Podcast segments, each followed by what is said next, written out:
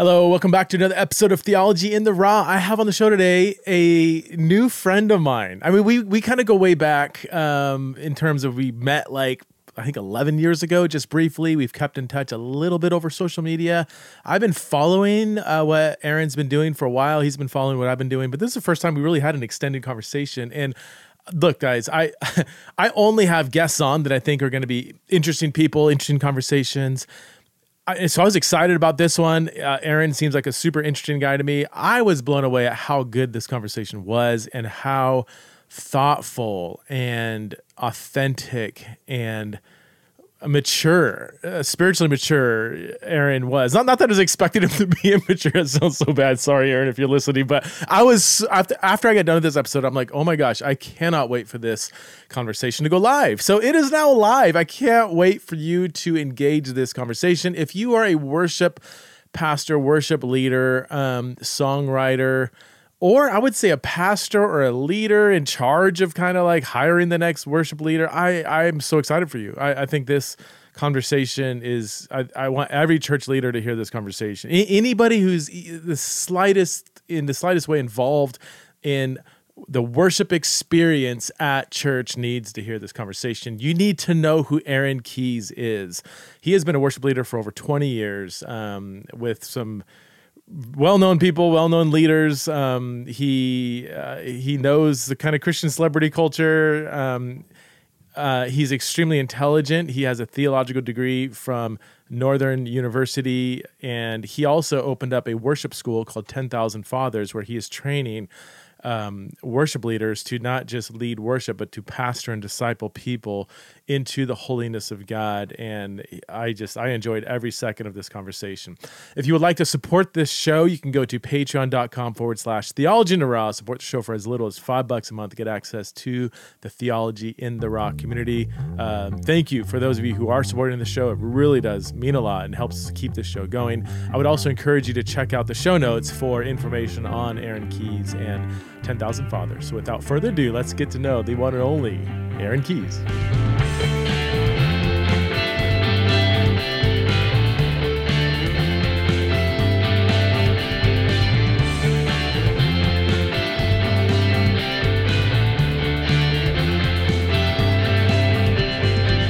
Hello, friends. Welcome back to another episode of Theology in the Raw. I'm here with a friend from a distance. I mean, this is the world we live in. I feel like I know, I, I feel like I've known Aaron for a, a while, even though I, this is literally the first time. Well, there was another encounter that we had that you may not even remember, um, but I don't even know if it was like a face to face. It was still distance in the same room. So I, I was at, um, this is going so far back, I'm not even sure if I got my facts straight, but I was at Cornerstone Church right at the tail end of Francis Chan's kind of tenure there when I believe you came out mm-hmm. to interview or so you came out for something there. And that's where I first heard your name. Yeah. Is that is that was that you?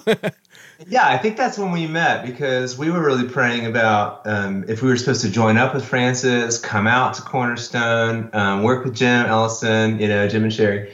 Um, and right. we loved our time there, loved Francis, but didn't feel, despite what we wanted, didn't feel like God was calling us. Yeah. It's funny, like three times over about three years, we came out to California thinking maybe God was leading us out there because we'd been in Atlanta for a long, long time. I mean, since I was basically 20 years old, I've been in Atlanta until we just finally moved almost a year ago to Colorado. But but yeah, that was where we met because I think you were running the Bible college. Yeah, yeah. And we connected just a little bit, and then I've of course followed you since then. So that was I don't know. You tell me, maybe 10 years ago. The whole thing with Francis. I got the cornerstone in 09 I think it was yeah. Uh, maybe right around within that year. So probably 10 or 11 years ago. Yeah. Yeah.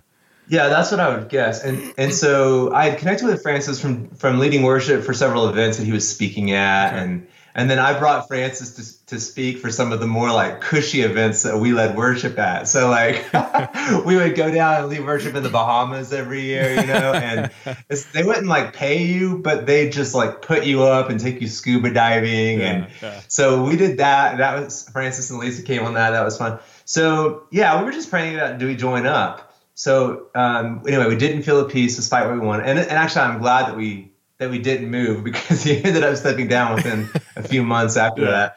Um, but yeah, I followed you, and then I actually even reached out to you. I think um, a few years ago, maybe four or five years ago, when I was in seminary, because we were taking a class with Joel Willitts. I remember that. Um, yeah. And and he's so amazing, you know. And um, anyway, your name came up, and in my cohort, so many people just expressed how grateful they were for the work that you were doing. And I think at that point, I wasn't even up to speed on all that you had been doing, um, kind of off of my radar. And, and I just kind of started digging back into it and thought, man, this is really special. And so to get to chat today is, I've been looking forward to this for a long time. Well, me too, man. I don't know why it took so long, but um, yeah. So did you finish? did you finish? So you were doing a degree at North Park then? Is it via distance or? Um, well, actually, I was at Northern. He was kind of adjuncting for one class. Oh, I don't okay. remember what class it was. Um, but yeah, he was just adjunct for us that class. Yeah, I did an MA from Northern. okay. Um, because for I think five or six years, our worship school with 10,000 Fathers was partnered with Northern. We've switched that now to Duke. So now we're joined up with Duke Divinity. Uh, but for yeah, for a while, I mean, we probably sent 40 or 50 students to Northern to do Wow. master's work there. they better partner with you. You're feeding them Bro, much needed I students. know. it's a little lopsided partnership. Let, us go back for people who don't know who you are. Why don't you give us just a snapshot of your journey, what, what your kind of ministry trajectory, and then uh, I, I would love to just banter around about worship, Christian worship, the worship scene, and evangelicalism. I'm sure that'll, that'll take us in, in some interesting directions. Ooh, yeah, I don't know if we have time for all that, but we'll we'll do our best. Um, okay, I'm 42 years old, live in Colorado Springs as of one year ago with my wife Megan. We've been married 21 years. We have four sons, one in college, one going next year, and two in middle school.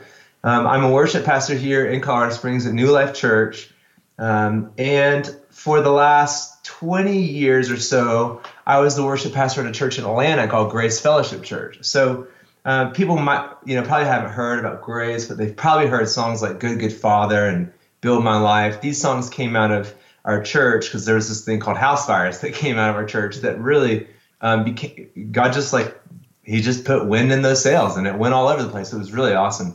So for the last 20 years, uh, we were in Atlanta at a church called Grace, and it was a beautiful like greenhouse for apostolic, entrepreneurial kind of leaders to come and not be constricted to the walls of the church, but kind of be empowered to go do what's in your heart. So it was a really beautiful place in that, you know, that their main vision, their biggest vision for your life wasn't like come and volunteer in the church, but like how do we unleash what's in your heart in the world? And so about 15 years ago, uh, we opened up our home so that we could start training worship leaders because um, leading worship, you know, guys like we were doing that's all well and good. But I was getting all these phone calls from pastors after the events like, hey, look, we got singers, we've got bands, but we don't have anyone that leads worship like that and and leads worship with scripture first and foremost.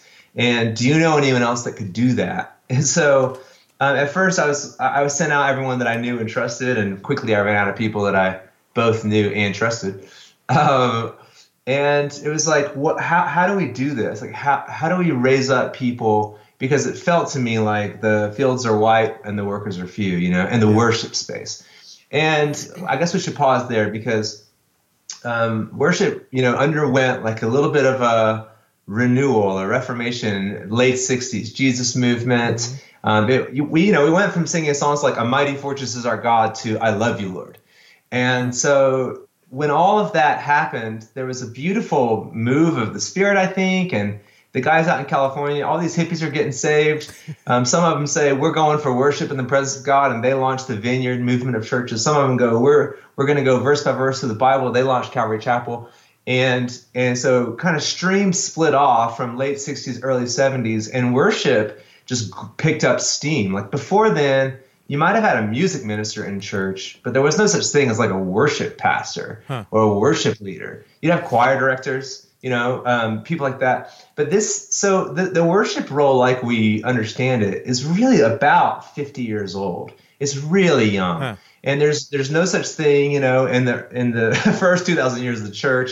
Um, and obviously, there's nothing in the New Testament about worship leading.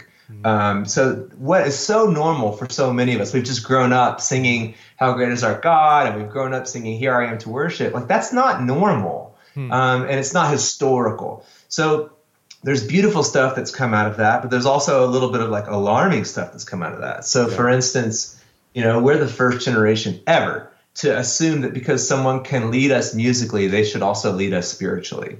That's never, there's no biblical precedent for that. There's no historical precedent for that.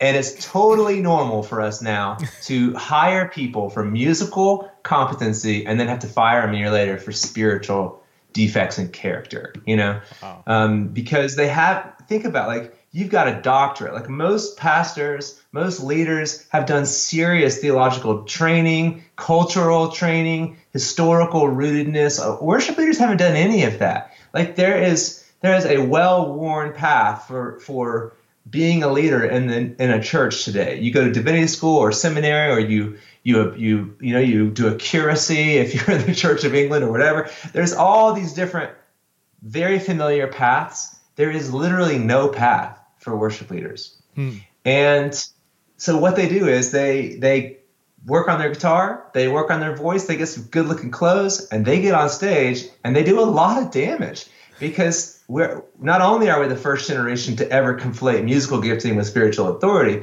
we're also the first generation to give untrained, um, unformed leaders as much opportunity when we gather together as we give to the theologically trained, spiritually authoritative, you know, relationally proven uh, pastor of the church. So for the first time ever, you've got this convergence of both of those things happening. So untrained people with massive opportunity. So I mean, a worship leader probably gets as much time shaping what a community of faith believes about God themselves, their role in the world, etc., uh, our relation to our country, and things like that. Like the worship leader who hasn't had to do deep digging on any of that stuff gets as much time.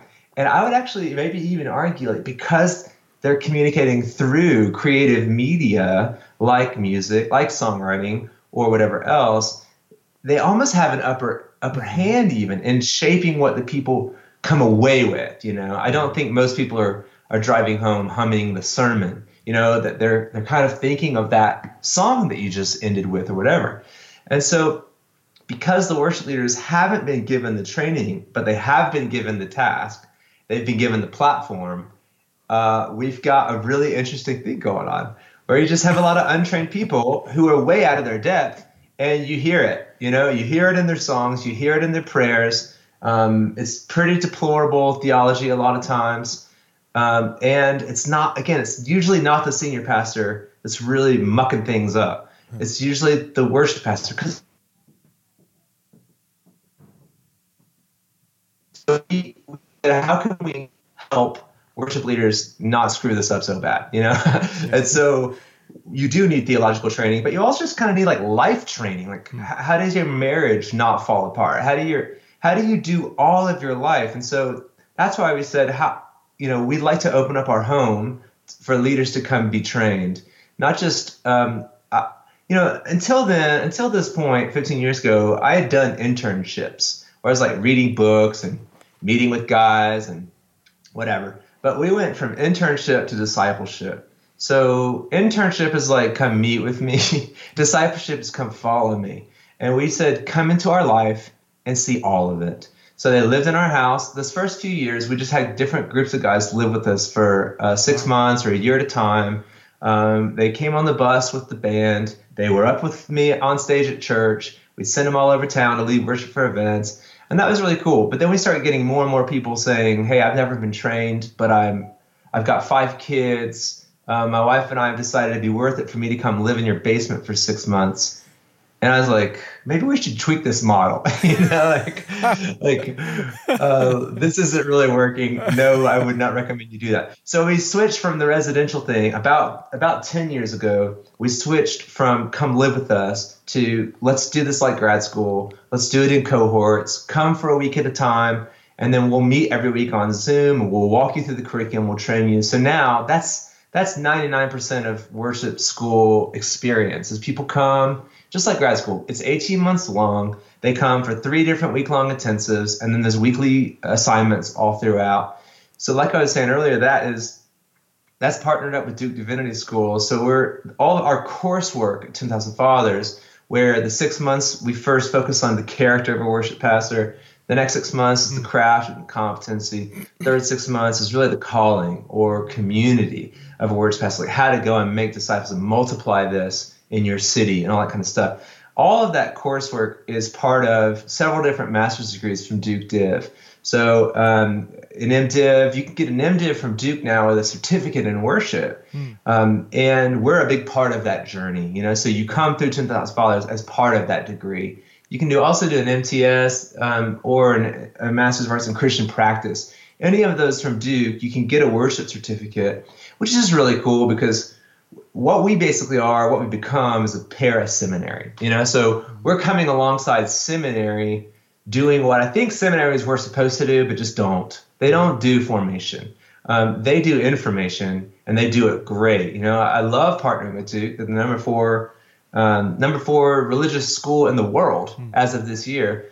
Um, but they're, they're probably still not. I mean, you might get to take a class with Hauerwas or Ellen Davis or, um, you know, Lester Ruth or Jeremy Begbie, but you're probably not going to um, hang out with them at dinner and yeah. have a glass of wine and, and get to share your life with them. Mm-hmm. So we aren't trying to do six months on Ecclesiastes um, at 10,000 Fathers, but I do think worship need, worship leaders need to spend six months in Ecclesiastes, you know? Yeah. So I think that they give you that side of it, we give you the other. And I think that the end result is leaders who are built to last and aren't just going to be kind of getting less and less relevant as they get older yeah. until they eventually age out of worship ministry, which is basically how most of it is now. You know, uh, youth is like probably our biggest idol in worship culture these days, eh, except for maybe ourselves.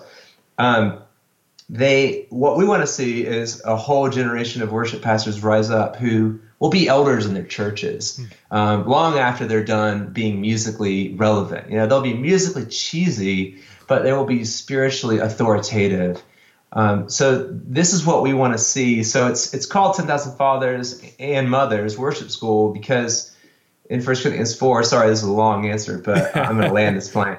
Uh, I'm trying to go fast. uh, in First Corinthians four, Paul says, "Even if you had ten thousand teachers, oh, right. you don't have many fathers. But this is what I've become for your sake. So imitate me is like imitate Christ. So the whole thing being like." We've got more teachers than yeah. than ever in the worship space. Great teachers. Like you can go, you can listen to Francis, you can listen to Louis Giglio, you can listen to whoever. Pick your pick your teacher. You know, and and Paul saying to the church in Corinth, they had the exact same thing.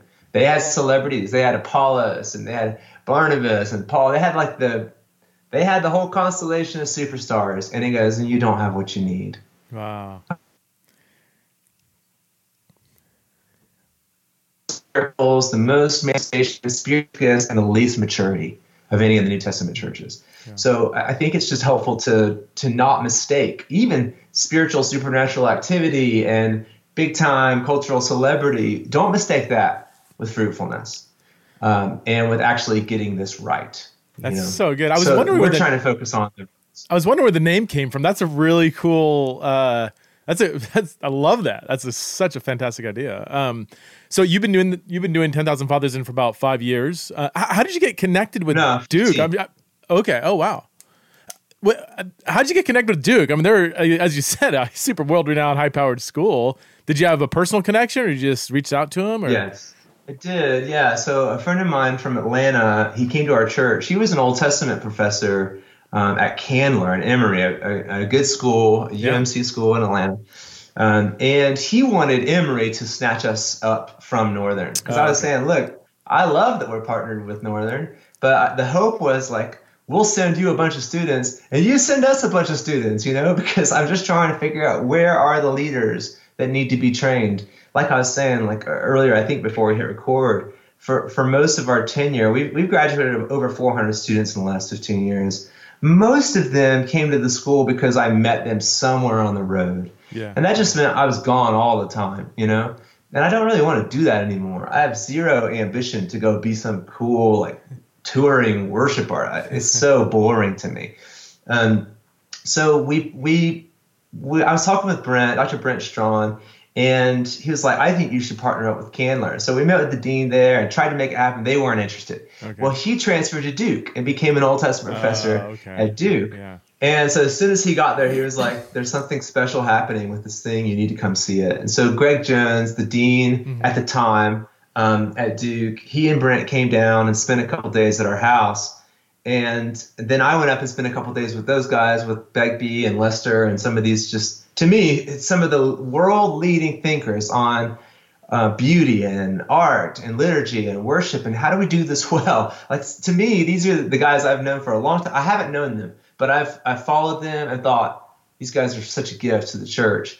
Um, so so I spent a couple days with them, and eventually I asked Greg, the dean, I was like, "What are you doing here? Like, why? How did you even find us? We're this tiny little thing run out of our living room. You know, we don't even have a campus." Yeah. And he said, "We've been asking, we've been looking for places where God's moving in ways that are surprising."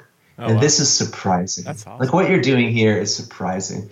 And it was just so fun because we, at that point, we'd probably been doing it for 13 years. It, there wasn't a lot that was surprising about it to us. You know, it was just kind of normal to us.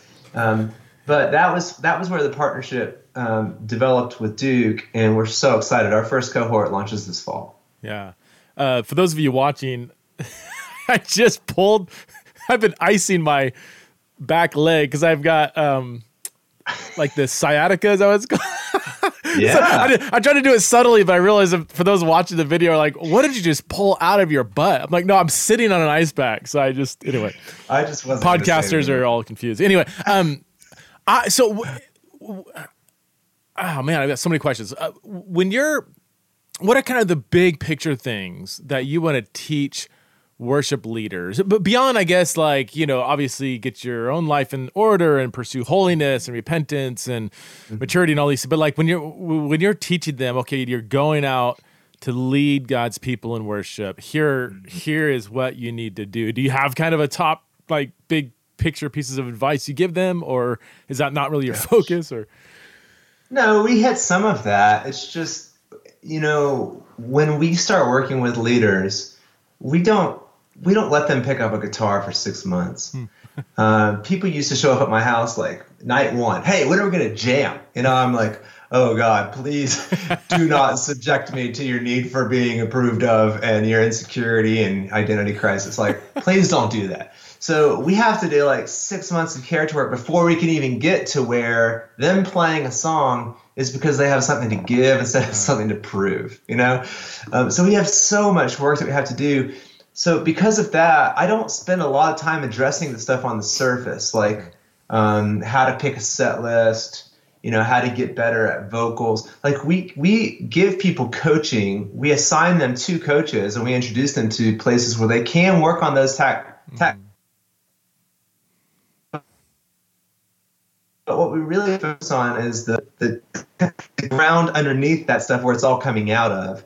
Um, and the later we get in the process, the more visceral we do get granular. So, you know, in track two, when we do songwriting, um, we I, I, just took classes at Berklee. I took their stuff up in Boston on songwriting, and I just tried to take the best stuff from all of that hmm. uh, curriculum and distill it for worship leaders. You know, for and just saying like you don't need to write, you don't need to be a great songwriter, but you should be able to articulate something for your community to express the response to what God's doing there that's going to be unique to every different place. You need to be able to bring that in the same way that, like, you know, for our anniversary coming up this summer, um, I better not just hand my wife a Hallmark card that's like got some little roses are red poem written in it and not actually write my own heart there. Like, she doesn't care about the the card stock.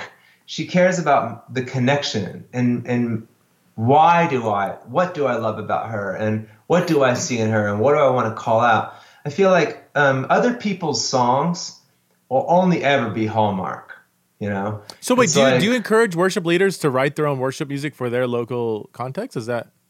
Yeah, for sure. We don't only encourage it though; we empower it and we train it, and, and that's a that's a huge difference. That um, people just think, oh, you come to our school and get encouraged or inspired, and I go, no, no, no, no. Watch YouTube for that. Go to a concert for that. you can inspire thousands of people at once, but you can't empower them. Even Jesus couldn't.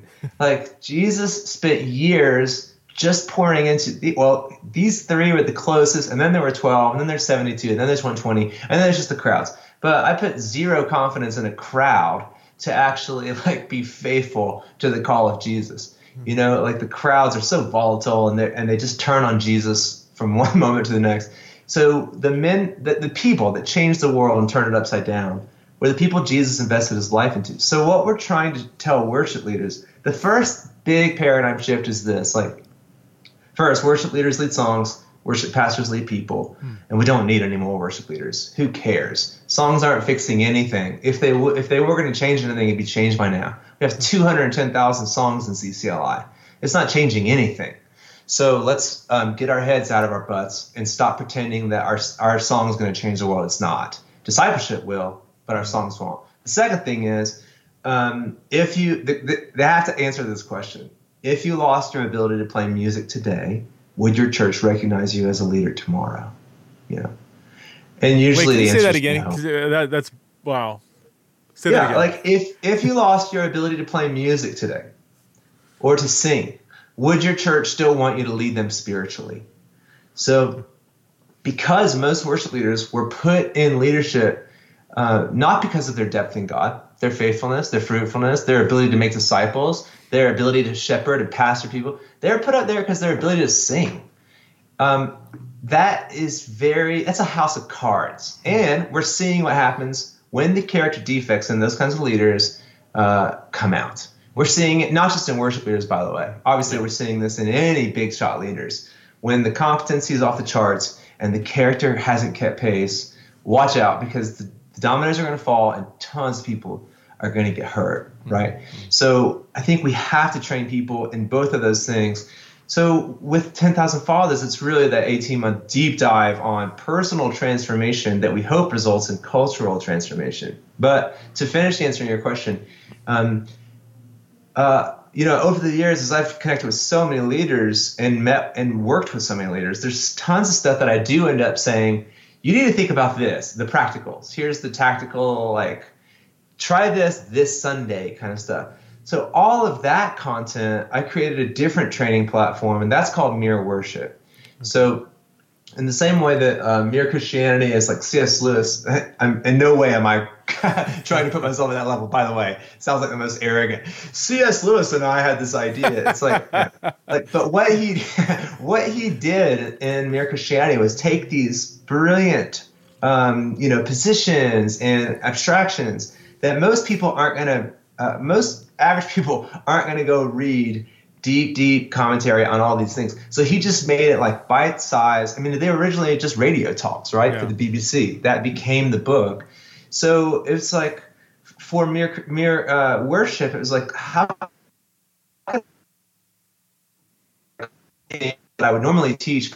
It doesn't fit anymore in 10,000 Fathers. It's too that content's gotten too strong. It's like too dense. It's too robust. I, I don't want to put a bunch of like practical tips and and tricks in there. um, that's all now in mere worship. And where 10,000 Fathers is the 18 month tuition, mm-hmm. you know, MDiv accredited stuff. Mere Worship is just a monthly subscription. It's nine bucks a month. You know, it's cheap, and there's hundred, there's tons of videos me teaching on these little 5, 10, 15 minute things. Um, and then we meet on there and we talk about it and we we brainstorm. So that's a pretty cool like yeah. growing community of either people who want to do 10,000 followers but haven't been able to yet, they can't commit, or they actually graduated from 10,000 followers but they want to keep thinking progressively and how do we not just um, kind of get in the status quo. So it's a community of worship pastors um, who want mm-hmm. to have an ongoing conversation with other people that are trying to for lack of better terms, maybe change for good uh, the worship scene in, in kind of evangelical churches today. Um, that's yeah, really cool. One person at a time. That's awesome. How, how, would you to to take step back and big picture stuff? I mean, how how do you? I guess I mean you've been in this world now for a while, twenty plus years. Um, what are your thoughts on? Uh, this is gonna be a broad question, so so you can kind of take any any direction you want. What are your thoughts on just evangelical churches and worship in the last 20 years? Like when you were 20 years old and who you are now, have you have you changed? Um, have you seen just what, what, are the pros? What are the cons? You know, um, I mean, you've kind of touched on that a little bit, but um, mm-hmm. and help us, I guess, maybe peek behind the curtain on the Christian worship scene, and and what does that look like if we were able to peek behind that curtain? Yeah, well, uh, none of this I hope none of this comes across as like an indictment. It's more of just a confession. Because the stuff that I've seen, good, bad, and ugly, in the in the worship world, I've seen in myself hmm. too. So yeah. it's not like, oh, they're awful. I'm right. great. It's not that at all. Like we're all just these, we're all conflicted messes, you know. Yeah. So you get a bunch of them and give them millions of dollars, uh, things get tricky. So, uh, good grief, what have I seen? Uh, one would be uh, an, an, inordinate tipping of the scales towards subjectivity away from objectivity in our worship. So hmm. I mentioned going from mighty fortress is our God to I love you, Lord. That's a shift from objectivity to subjectivity, yeah. right? So I think this isn't, you know, empirically proven or anything, but my hunch is that if you go back through most of the hymns that have lasted a couple hundred years, or the early songs of the church, or anything like that, there's a lot more uh, uh, objective mm-hmm. stuff that you're praying and articulating than subjective. So again, a mighty forces of God, that's that's just true whether or not you're feeling it. You know, it's true whether or not you've been unfaithful this week. Um, I love you, Lord. Well, that depends. Like, have you? Do you? Yeah. You know what I mean? And and so I think there's been a big shift away from objective truth about God, about what He's done, about His plans for the world, all that stuff. It's just true. Like the character of God, the faithfulness of God, articulating that. Um, there's been a lot less of that and a lot more, like crazy more emphasis on our response to that. So mm-hmm. these songs, it's amazing how many huge worship songs actually say nothing at all about God. It's all about I'm going to do this and I'm going to do that and I do this and I, so I surrender. I worship. I love you. I adore you. And there's a place for all of that. Yeah. But when all that we're doing is the response, and there's we're never actually articulating what we're responding to, hmm. I just think, uh, well, one of those requires study. Uh, you know, you actually need to study God to be able to write freshly and articulately in new ways about God. Um, but you don't need to study God to have new poetic language about how much you fill in the blank. You're going to raise a hallelujah. Okay, great. It's an interesting song, you know, it's a huge song, and there's not one thing in it about God. Um, I mean, the whole thing is about how awesome we are. Like, I'm going to do this, and I'm going to do that, and then you're going to hear me do this. and so there's like so many big songs that are like, I'm never going to stop doing that, and I'm always going to do. And the problem is the people who wrote that do stop. They end up walking away from faith altogether. You know, it's there's well, like I, a lot. I, I can't, I can't sing most of those songs because I don't surrender all, and I feel like I'm being dishonest. You know, um, I it's easy for and I sound like gosh. So I'm 45, and I the more I talk, man, I feel like I am that I'm becoming that crotchety old Christian, you know, that we all couldn't stand growing up. But uh, you know, I I um, it's easy for right. me and actually spiritually nourishing for me to sing the more objective songs. And the older I get, and the more I realize the depth of my inadequacy and now i have a instead of you know when, when i was a f- christian for two years i had two years of you know sin as a christian i'm wrestling now i've got 40 no 26 years and it's like my word you know thank you jesus. It's kind of like you know it's in paul's last letter when he says i am i am the chief of all sinners you know?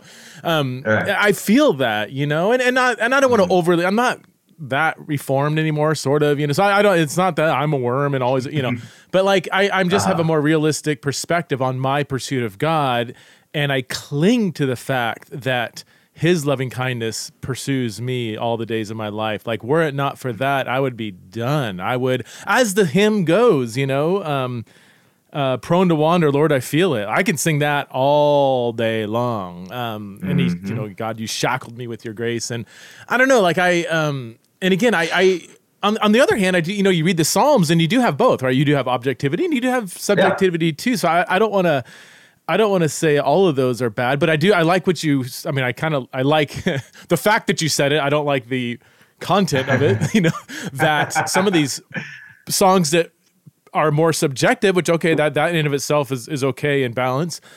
But sure. when it's not wrapped up in the objectivity of what we are pursuing, that that's, that's where it becomes a little problematic. I, am also concerned. I would love your thoughts on this. The um, the and I you know I, I don't know if this is this might be offensive to some people, but the kind of like you know Jesus is my boyfriend, um, t- kind of songs, and, and I've gotten you know people push back on on that or whatever, but. My wife and I have this running joke. I'll hear her, you know, singing a song, and I'm like, "Is that for towards me or Jesus?" Right. And she laughs and like I'm like, well, because I heard you say that about me like five minutes ago, which I love. I warm my heart. And now you're singing a, I think it's a worship song, but it's the exact same uh, lyrics. You know, like oh yeah. And there's some that I, I I wrote a blog about it. And I've just quoted some of these lyrics, and I'm like, dude, I, this is great material on Valentine's Day. Like you know, and people are like, well, our you know, it's the same thing. Our pursuit of God. I'm like, well, it kind of isn't. I mean, I it, it there's analogies, sure, but it's. Mm-hmm it's our modern Western view of romantic love is not what the Bible's talking about. Like that, exactly. you know, um, we're not. Yeah. Our sexual desires are linked to our ultimate need for God, um, but we're not going to have sex with God. We're not having sex with Jesus. the, the love is not romantic in the modern right. Western sense. So, I don't know. Am I? Am yeah. I? Um, is there anything there? Is that? Is that me being oh, overly? Oh, there's a lot there. There's a lot there. So, I mean take, think about this. In uh, well, first of all, you mentioned Psalm Psalm 45, which is a weird. It's a song written to Jezebel. Okay, it's written from a about Ahab's uh, wedding to Jezebel. So that's a weird one. Um, and I think if we actually looked carefully at the Psalms, we would see it's different than we think. So in the Psalms, you do find the whole human experience, but only two times does it say anything like I love the Lord? Really? Or I love you, Lord. So Psalm 18:1 is I love the Lord, my rock. It goes on to all this stuff about the Lord. And then Psalm 116:1 is where it says, I love you, Lord, for you have, you know, inclined your ear to me when I call. So twice That's in, in 150 songs does it say that. And um, Christopher Block was the professor we had in seminary, and he he pointed that out and he said, I love this. He said, the psalmists weren't quick to assume that they loved God well, but we are. So, because we sing it all the time, surely it must be true. You know, like we don't tell lies in church, we just sing them every week. Like I surrender all, like I love you with all that I am. No, you don't. Like, look at your life, you know? Like you're absolutely deceiving yourself. You're not deceiving God. Um, so this is why I think you know the longest conversation Jesus has with anyone in the Bible, the longest book in the Bible, it's all about worship. Like it's critical how we worship because you know broad brushstrokes here. When worship goes right, everything starts going right. And when it goes wrong, everything starts going wrong. And the, and the trickiest part is when the people think it's going great and God says it's not. So the first picture of worship in Genesis 4, half of it's unacceptable. Isaiah 1, God says, I can't stand it when you lift your hands and burn this incense. Mm. I actually sacrifice to God and, and and Samuel's like, for this reason, the kingdom's going to be torn from you and given to David. Like, unacceptable worship is a common theme in the Bible. And just because we mean well mm-hmm. doesn't mean that God, God's stoked about this. And so, you know, when Jesus says, you got to worship in spirit and truth, worship in reality, that's big. And then Hebrews 12 28 is um, since we're receiving a kingdom that can't be shaken, let's worship acceptably with reverence and awe, for our God's a consuming fire. So I think any conversation around like I, I just want to nibble on Jesus' ear and uh, Jesus, you're my boyfriend, all that stuff, like has to be. Sorry, this is raw. You said no, it's raw, good. Right? okay, you can bleep any of this out or just edit. I don't care. Um, any of that has to be put into that perspective and that panoramic understanding of historically what does it mean to worship and honor God? Like, how, how do we do that? And I think there's just a lot of chronological kind of snobbery, like generational snobbery. Like, there's a lot of songs that came out, you know, 20 years ago. And this goes back to one of your earlier questions, like, what's shifted since I started and to where I'm at now? What have I seen? Um, there's a lot of like uh, we're the ones. Like we are the generation. Hmm. uh, let us be the ones. And hmm. that just ties in with all the rest of our kind of impatience and self-absorption and all that stuff. But man i think like what god wants to do in our generation is probably beautiful. But we're probably not like god's answer to the cosmos you know?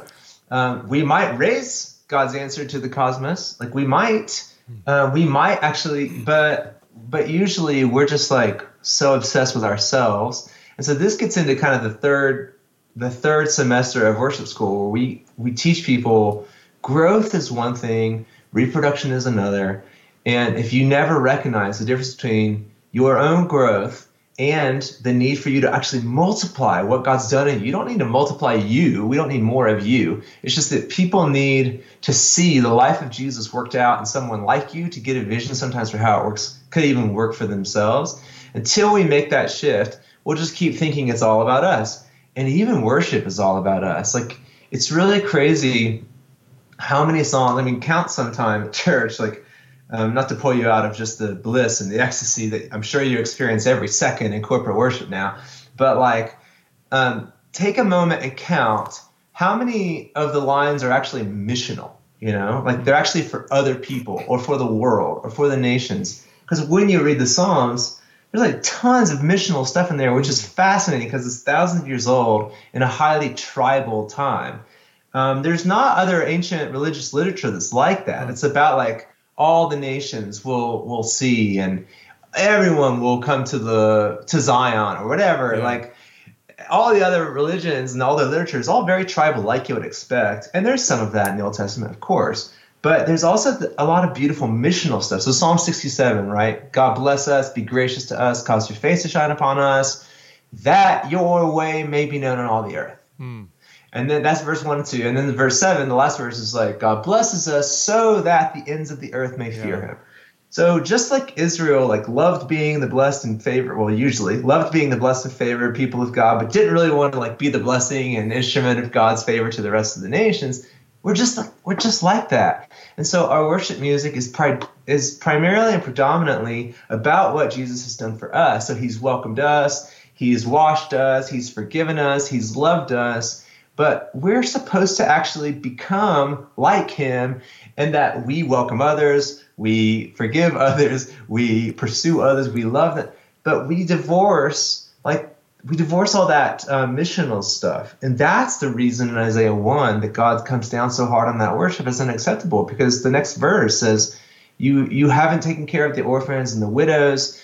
Um, you haven't, you have dissociated this one aspect from this other. Hmm. And it doesn't work like that. You can't just worship in spirit or truth. You actually have to do both. Yeah. And it's so easy to find worship in spirit or truth. Well, I just realized this. You mentioned Isaiah 1, and then you have Jesus in what Matthew 15, where worship, or when God criticizes worship, it's often linked with the behavior that's not following it. Like worship right. and behavior just are intertwined. I mean, it's, it's kind of like, well, duh, obviously, but I I'm just wondering if we really believe that, how would we approach worship? Maybe even how would worship leaders or worship pastors? Because um, I, I, I don't know when's the last time I've heard a worship pastor or leader give any kind of thought on obedience that should correlate this next song. Hey, we're going to sing about this. If anybody has sin in your life, you know, now's right. the time to invite God to to you know address yeah. that. If uh, hey, come see us afterwards, confess your sins. Um, uh, yeah. get help, you know, so that your worship isn't in vain. You know, I don't know. Like I don't, I don't know if I've heard too many yeah. warnings. Like, hey, make sure you're not worshiping God in vain right now, because that's really dangerous. right. Well, so go back to the whole like, uh, just, I mean, there there is Song of Solomon in the Bible. There yeah. are a couple mentions to loving the Lord, you know, in the Old Testament stuff, but.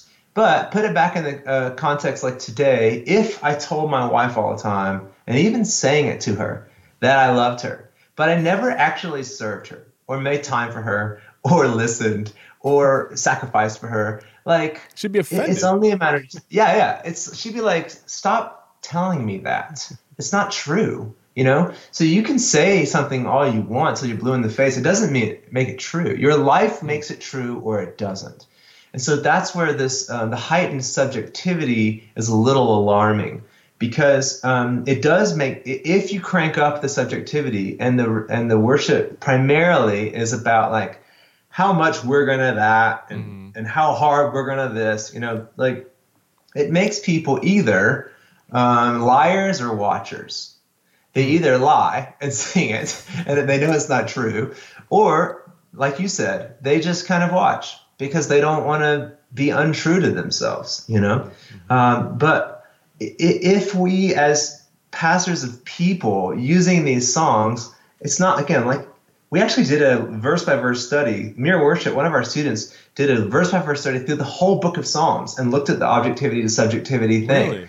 Um, yeah. What did and he? Yeah. What, what did, what did he come up with? Pretty close. I mean, there's a lot of stuff that actually doesn't fit at all. There's stuff about like you know nature that's not about God objectively. There's stuff about um, en- enemies and idols. There's a lot of stuff if you go through the Psalms that doesn't fit anywhere in our worship, which should make you ask some questions too.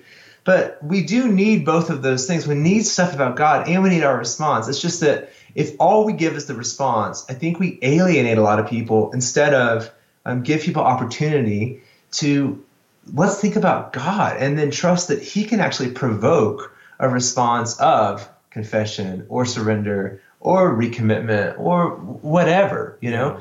Um, and the thing I've been talking to some of our guys about in mere worship is like, um, Anne Lamott has this great line. Uh, it's just to her, "Hallelujah anyway." I love that. Hallelujah anyway. It's such a beautiful like that. That's the best call to worship I've heard in a long time, right? And I, I love that because it's like if the leader isn't really leading the people, it's just leading the song, then it lets people either uh, worship, lie, or watch. Mm-hmm. But if the leader is recognizing like not everybody does surrender all in this room and not everybody does give it all and love the lord with all their heart soul and stuff like if the worshiper recognizes that then they can they can sing a song like i surrender all and say you know after they've done it or to set it up don't just sing the song because you have surrendered it all sing the song because you want to you know you need to don't don't just sing it because you've got it mm-hmm. Sing it because you need it. so, you know, don't just raise your hands because you are so surrendered. That's what we normally think. Like, I don't want to lift my hands because I know that I haven't been surrendered.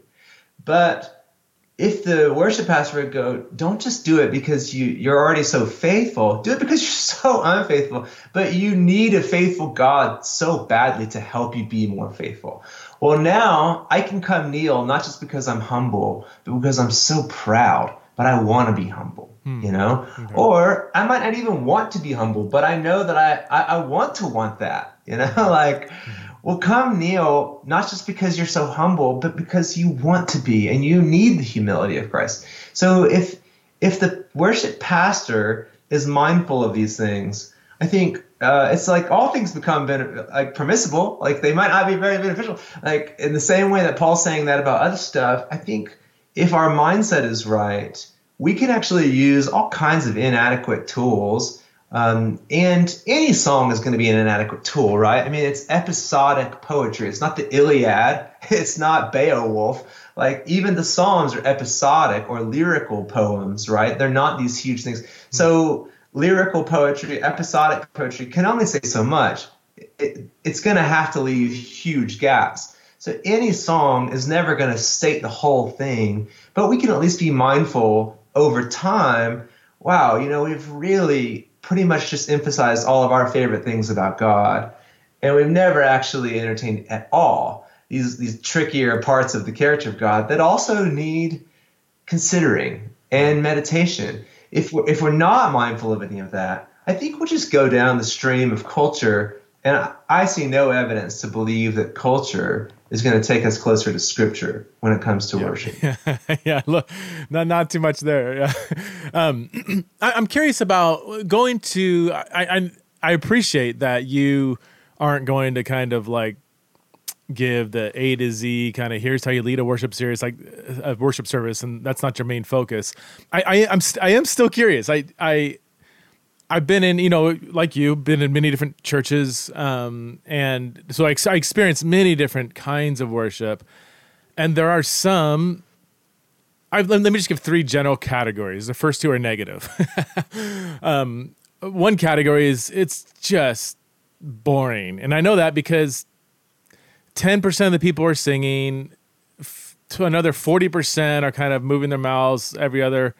Uh, they're kind of standing there and then the other 50% aren't singing typically mostly men they're not just standing there waiting mm. waiting for the sermon um, the worship mm. leaders just jam in like it's almost like they're not even aware that nobody's really into this and then there's always one person in the front row that's like arms up in the air, waving a flag. You know, doesn't realize nobody's with him behind him.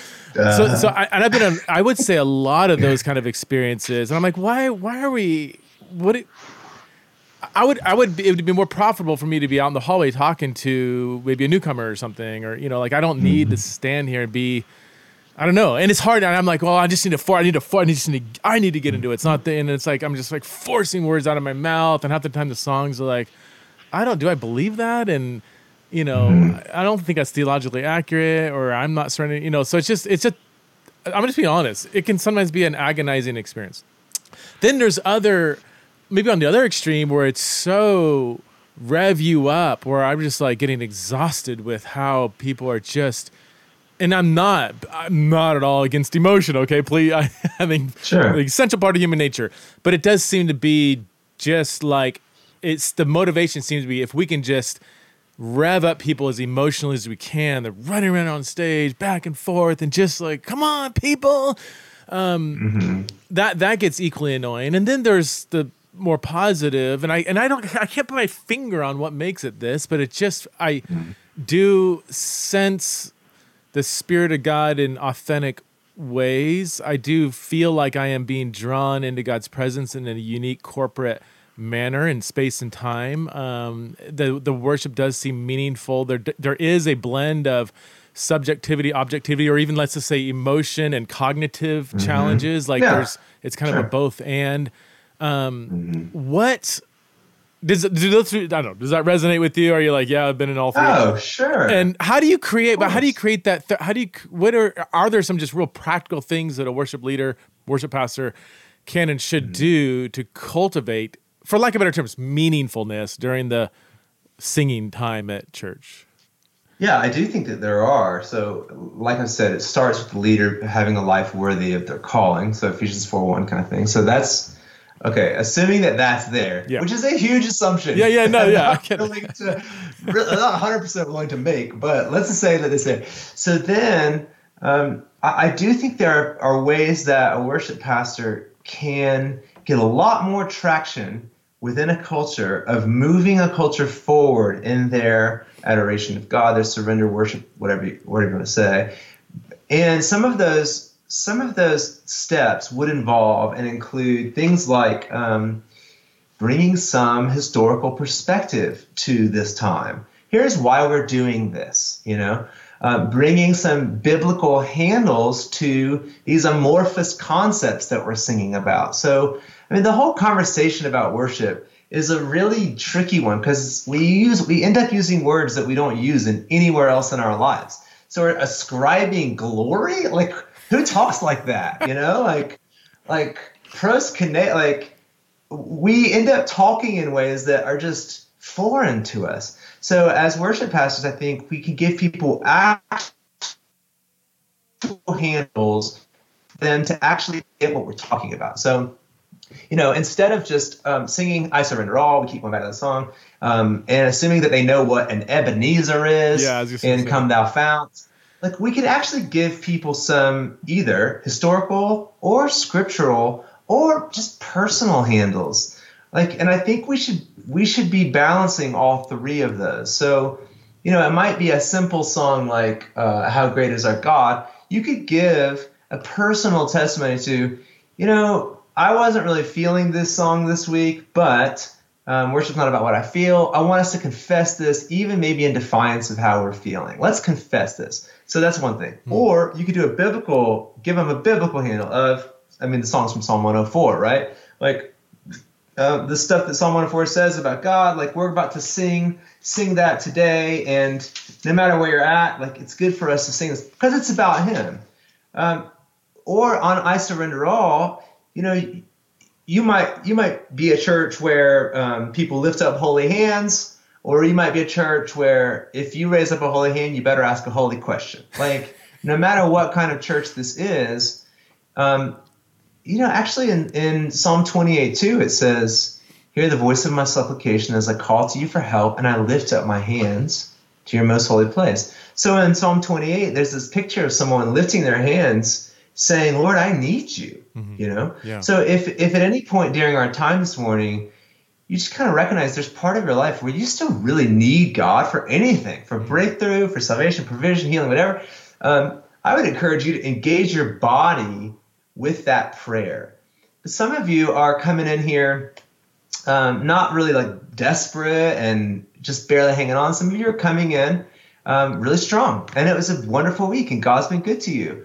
Well, there's other psalms for that, for lifting our hands. So Psalm 63, I'll praise you as long as I live.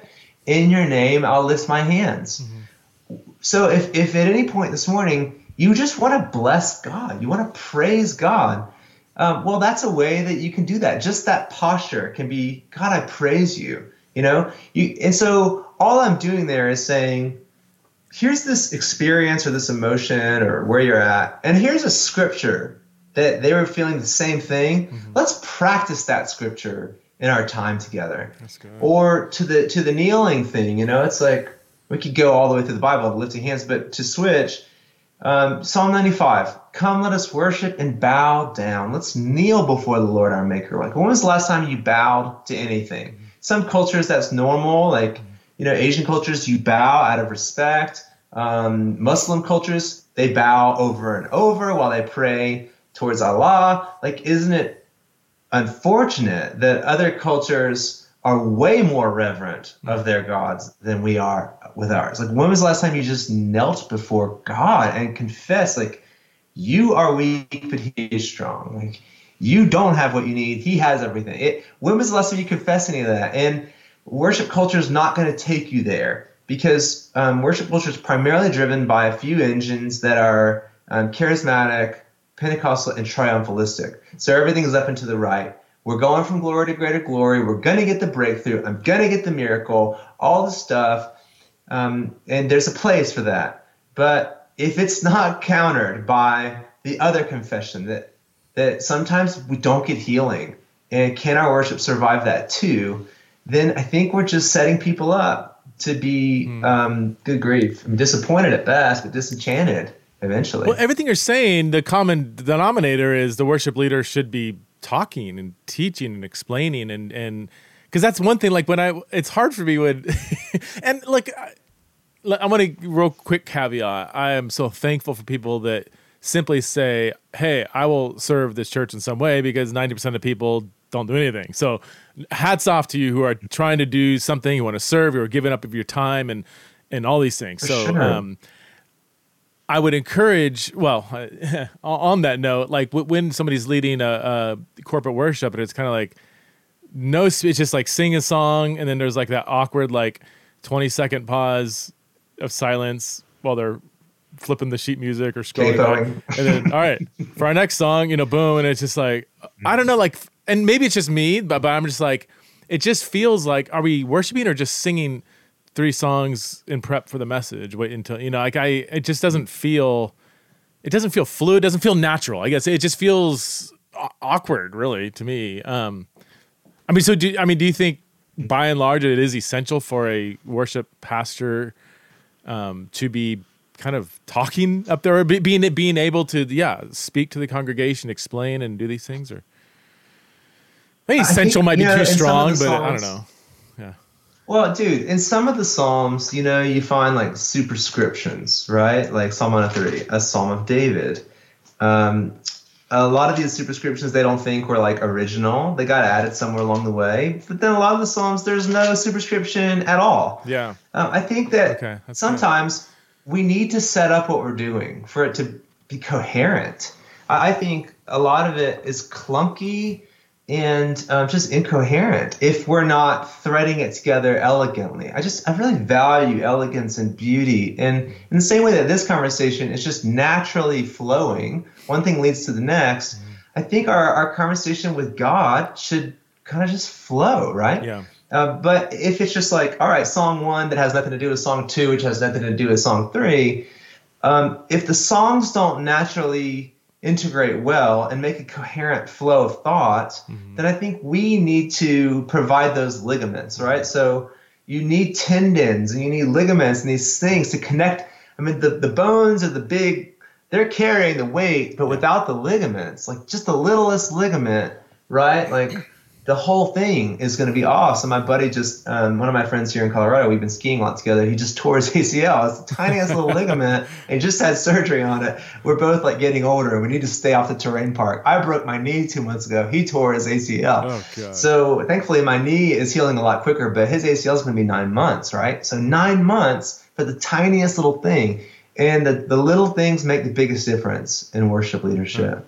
Because I think the little things that the leader adds are like the ligaments uh-huh. to the structural building blocks. You know, the songs or the set are, are carrying the weight. Hopefully, there's like liturgical depth and something older than than 20 years old in this. You know, hopefully that's there. But if it's not, and the, if the church is like, we don't do that, we don't do anything, Book of Common Prayer. I remember once I was doing an event with Francis and it was Francis and David Platt, and it was this big multiply event in Birmingham, and there were like 100 100,000 people watching online or something, right, for a secret church or whatever it was.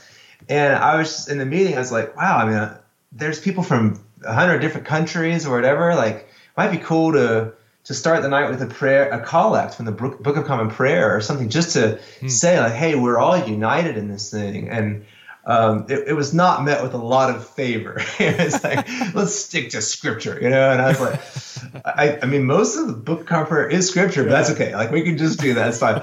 Um, so if the leader can just pay attention to the ligaments, uh, I do think they need to be fluent at that. But, you know, at, I, am used to, at my church in Atlanta, it was basically like the the worship leader and the senior leader, and that's it, the only people on stage every week. So I was just very accustomed and comfortable with um, every ligament, whether that's the invocation, the benediction, exhortation, or just like announcements, you know, or setting up tithes and offerings. I'm, I'm real comfortable with all that. At New Life, they've kind of got these wingman figures who come up and they do all that heavy lifting. So it's interesting. At New Life, it's almost like if I'm doing a lot of talking, it's distracting because there's already so much other. There's so talking. much going. Yeah, yeah, that's good. Yeah, I just think you just be sensitive and be emotionally intelligent, be self-aware, and then be others aware, and you're going to be fine. And be and be theologically trained. I've got uh, one. Let me see. What, yeah.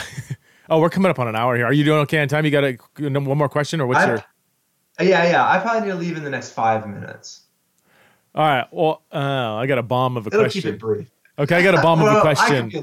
What what's the C- CCCL CCCI? What's CCLI? Yeah. Okay, so here here I have a concern about that, and let me let me. Uh, more than one. okay, um, and maybe I I, I don't I might not have all my facts straight. From what I understand, um, if you you know every church has to subscribe to CCCI. CC, CCLI. CCLI. CCLI. Um, and if Christian uh, Copywriting if, Licensing International, okay, something like that. If you you write a worship song that makes it kind of big and is on there, then for every of the hundreds of thousands of churches that are singing that song, you get, I mean, what could be a ton of money. now, from a marketing standpoint, um, that would seem uh, it, it, seems like there could be a massive financial motivation. And and as one who makes money off ministry i'm not against at all. Um, and yet i'm also very nerve I, i'm I, it's that it's that weird tension of like am i doing ministry and getting paid for it because it's an outflow of the need for the ministry and gifting and calling and all that? Or am i simply doing something because it's financially beneficial and the more i do it the more you know um, that's always a tough tension. But i am nervous about um, the market being driven by that kind of financial motivation, especially in worship songs, so that the one way to really make it big, make it bigger than you could playing in bars the rest of your life, or even maybe some small stadiums. like you write a song that takes off and is sung by churches. It doesn't need to be theologically sound. It doesn't need to be deep. It could take you two sec two minutes to write. It doesn't. Like none of this really. The the the the great the common denominator is does do the masses want to sing it? If they do, you can make a ton of money. My assumption is that could create an environment where you have loads of people clamoring for that runaway worship song, regardless of whether that is an outflow of whether you know their um pursuit of God or whatever. I don't know. Is anything what I'm describing here is that is that am I is that accurate and is that should I be concerned about that? Um, well, bro, I mean, how would you how could you not be concerned, right? I mean, yes, the the system. A friend of mine actually built that system years back, hmm. and he did it so that people who are gifted and called by God to write songs for the church could do that and um, be able to do it full time. So it was actually built with the noblest, yeah. you know, aspirations. Of course, like it's balloon, it's ballooned, and now like the amount of money going to these people isn't like enough to make a living on. It's enough to buy a yacht with, and so it's all just shifted. Um, it goes back to character, obviously, but the thing that I would point out about it is it does create a pyramid that just looks a lot like the world systems, where um, you, you, know, you can only have so many people at the top. And so within CCLI, in the top 100 songs, those are written by how many songwriters would you guess have contributed to the top 100 songs in CCLI? Well, Think I, about I, around the world. Uh, I'm gonna guess maybe like 10 or something or 20. Yeah, you'd be very close. I think it's 18. Okay. Um, if you go to the top 200 songs, it goes to like 25. Oh, and of those top 100, 100% of them are written by white men. Oh. Okay, so we've got huge problems here because what we've been called to be is a royal priesthood, where everybody has a part to play. Every nation is dignified, bringing the uniqueness of their cultures. This is what we're supposed to be a part of. But we don't want a royal priesthood. We don't want God to be our king give us Saul. So what we have in like worship celebrity is like a pyramid system where there can only be so many people on top. And what that means is there's just you, you you've never probably even heard songs written from Malawi or Uganda or China. You've probably never even heard one, but I promise you the churches in those countries are singing Chris Tomlin songs. Mm. Now, it's a beautiful thing that what God's doing in one country can go out into others. It's a disgusting thing when the country that's exporting everything is never importing anything. Mm. So we aren't dignifying the nations. We aren't discipling. We're not. We're not honoring. We're colonizing them. We're just sending them our stuff. And it's heaven will not be like that. And the thing that's heartbreaking about CCLI, like, and again, it's easy for me to poke holes in it because I've never my royalty checks are basically invoices. They basically tell me what I still owe. It's like I was a bad bet, okay? but I have lots of good friends who they make a full they make they make their full salary off of those royalty statements. Um, if those resources, just like any other resources, are being used to raise other people up and to give other people power and to give other people a platform, that's what I see Jesus doing when, when he has all authority in heaven and earth. He's using it to lift others up and to empower others. The you know the only problem that I have with any of that pyramidal system, aside from philosophically, it's opposed to the priesthood uh, of mm-hmm. of every high place being brought down and every low place being brought up. Um, aside from that, the only issue is all that resource um, isn't going for others and to lift others up. Like I think every year those CCLI numbers should be more and more reflective of a multinational church, a multi ethnic church, a global church, where everyone is bringing their um, their contribution. That's what I see in Revelation. Is that's the consummation of this whole thing, not um, everyone singing 18 people's songs. Like I promise, there's not just 18 anointed songwriters in the world writing songs for the church. It's just our system has only honored that and then it, it kind of self perpetuates, yeah. right? So at 10,000 Fathers, what we're actively trying to do, we're not trying to dismantle that pyramid or anything, but we're just trying to do a whole different thing. Mm-hmm. And we're trying to empower hundreds of people to write songs for their churches. And we're trying to tell them, look, if you're if you're counting on this to pay for your son's college, um, go play the lottery. That's a better investment, you know. but if if you will just recognize there's such beauty in this craft of writing a song for your church and and such an opportunity to shift the culture in your community by creating uh, artifacts, so songs or sermons, whatever that that your community adopts and adheres to and celebrates. Then you're going to see so much fruitfulness long term that it's going to be more than worth it. You know, the, the, the last thing I'll say about any of this is like um, the way that songs work is it's like movies, like hits. It's hit driven. We need yeah. the song to go to number one, and then over time it will just slide down the rankings until it's just kind of forgotten. I, I would be curious to see. I haven't done a study on this. I wish somebody would. But like the the, the speed at which, the alacrity at which a hit goes to a forgotten song. So everyone sings it. How quickly these days um, is no one singing it because yeah. it, it wasn't built uh, to be able to stand up to hundreds of listenings or years of singing. It was it's just kind of built like our iPhones, like awesome when it comes out, and in three years you're gonna have to get a, the new one. You know, mm. um, that that is new again, historically through the church, there's there's not like thousands and thousands of songs that were really big hits and then they just dissipated. And that's not how Jesus ever portrays the kingdom coming. The, Jesus uses pictures like planting seed in the ground or leaven in dough.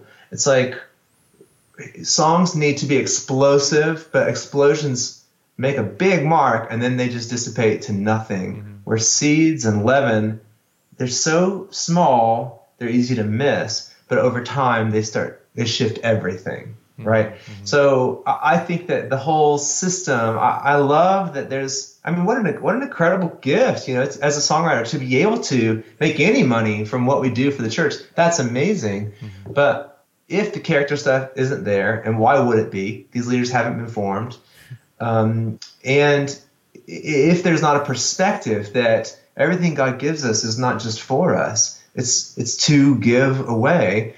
Then I think the pyramid's just gonna well, it's the same thing as wealth in America, right? It's trickle down uh, economics is a joke. Like the rich just get richer and the poor get poorer, and that's happening in the church too. Unfortunately, that means that I, I think we're missing out on the treasure that God has instilled in the different nations of the world because you know, uh, how great is our God? Uh, sorry, how great thou art is the second most beloved hymn of all time, behind Amazing Grace.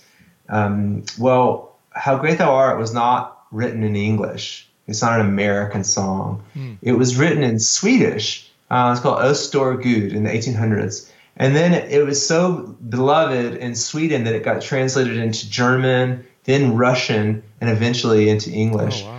And I just mentioned that because uh, I can't even imagine church without how great thou art. Like it was part of.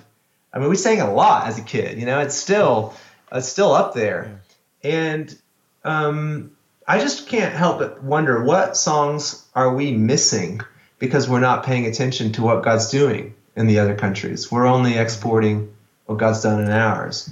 We we don't have time, but I would love maybe when I have you back on, we could talk about how what can we do to tap into and and do more importing than exporting from other um, countries. I've got I've got a friend who's um, he's uh, Nepal he's in Nepal. He's Nepalese yeah. and uh, may off the chart musician, dude. And him and three other friends in Nepal and like the jungles in Nepal wrote a worship album. It's all in Nepalese, Nepali. Um, I think they have one English song. Wow. It's it's beautiful, beautiful. I mean, just I'm like how can we like but this obviously will never make it in but like is there something we can do to open up some of those floodgates? Um, because music is rich. Music is such a deeper part of many other cultures. I mean it is of every culture but other cultures i feel like it's even more just intertwined with so much more depth and meaning and cultural significance and spiritual significance. It's like man we're like you said we are so missing out but I don't. I, mm-hmm. If someone said, "Okay, well, how do we get that?" I'm like, I, "Man, that's that's. I don't know. I'm sure you got some thoughts on that, but you got to go, man. I'm probably keeping you late." I do. Well, I, I, mean, I can just I can hit that real quick. Like, yeah. Um, there's two things we can do. One, we can pay attention and listen to what are the songs that God, that God is birthing in other countries and other languages. And you might not understand anything that's saying. That's fine. There's you don't understand what a classical piece is doing to you either you know right. like there are levels to you that are subcerebral and it can still affect you and so i've done this like i i actually met with um, the christian music publishers association this is a global organization that basically uh, any country that has like a big infrastructure of worship songs, they're the heads of those countries all meet every year. And so a few years ago, I met with those guys to try to lobby this case. Like, guys, um, where are the songs from Italy, and mm-hmm. where are the songs from uh, Denmark? You know, and so I'm like, send me those songs mm-hmm. because if we will pay attention to those and then we'll learn the craft of not song translation, but song reimagination. You can't translate a song. There's too much linguistic stuff going on yeah. that has a motive purpose, right? So you have to actually rewrite the song in English. But I've done this with probably 10 or 15 songs in the last five or 10 years that were native Danish songs, mm-hmm. Swedish songs, um, one f- from, uh, I don't remember where in Africa, but I'll hear these songs that I've never heard anything like that. Hmm. We've never sung anything like that in my church. And I'll get in touch with the writer and go, could you and I work together on an English version of this song? Hmm. It's not going to be word for word. It's not even going to be line for line. We're just going to try to make the heart of the song work well in English so that my church could sing them. So I've done that with lots of different songs. And those, I'm telling you, those were some of my church's favorite songs to sing in Atlanta. That's so cool. That's so awesome. So wow. that's a start. Yeah. But I mean, if we would pay attention, and then we have to actually learn how to, what makes these songs work in those languages, what, what would make them work in English. So that's hard work. I pitched that to all these publishing heads. Uh, about 20 people in Amsterdam a few years ago, hoping that I would every year they would send me their 10 best worship songs. Yeah because I was like, we've trained hundreds of people how to write songs technically, how to get in there in the weeds, and I was like, we will crank out English ver- like great English versions of these songs with the original writers if you'll send me the songs. And nobody ever sent me their songs. I think they were like, "Oh, we'll take that from here. Thanks very much." Aaron, where can people find you and your work? I mean, aaronkeyes.com, right? Uh, is that your main website? Oh, or? I guess I still have that website. I haven't looked at that in about a decade. Um, you do. I'm on it right now. Aaron, Aaron Keyes. Oh. Uh, it looks like yeah. Looks like for some reason I'm seeing monkey, but it's Aaron Keyes because the last O N. Oh, uh, um, yeah, A A R O N Keyes K E Y E S. I guess if you're listening to the podcast, you, you know what his name looks like. Um, and then uh, where else? Yeah, worship.school is the 10,000 Fathers website okay. where people can find out more about that. We have new classes that start twice a year in the fall and in the spring. Okay. So just this last week, we had about 75 worship pastors in from around the world um, for three different intensives. That was really cool. So worship.school, if they're interested in finding out more about the deep dive, that is, I mean, it's it's intense, it's amazing. Um, but then Mere Worship, so M-E-R-E, mereworship.com, if they're just looking to kind of put their toes in the water or they want to have more conversations kind of like this in a community of like-minded people uh, where we're all kind of growing together, Mere Worship is, is the last place I would say to check out. Awesome. Thanks so much, bro, for being on uh, Theology in Raw. We got to do this again very soon. Thanks, Preston. I loved it, man. Right. Appreciate it. Appreciate you. Take care.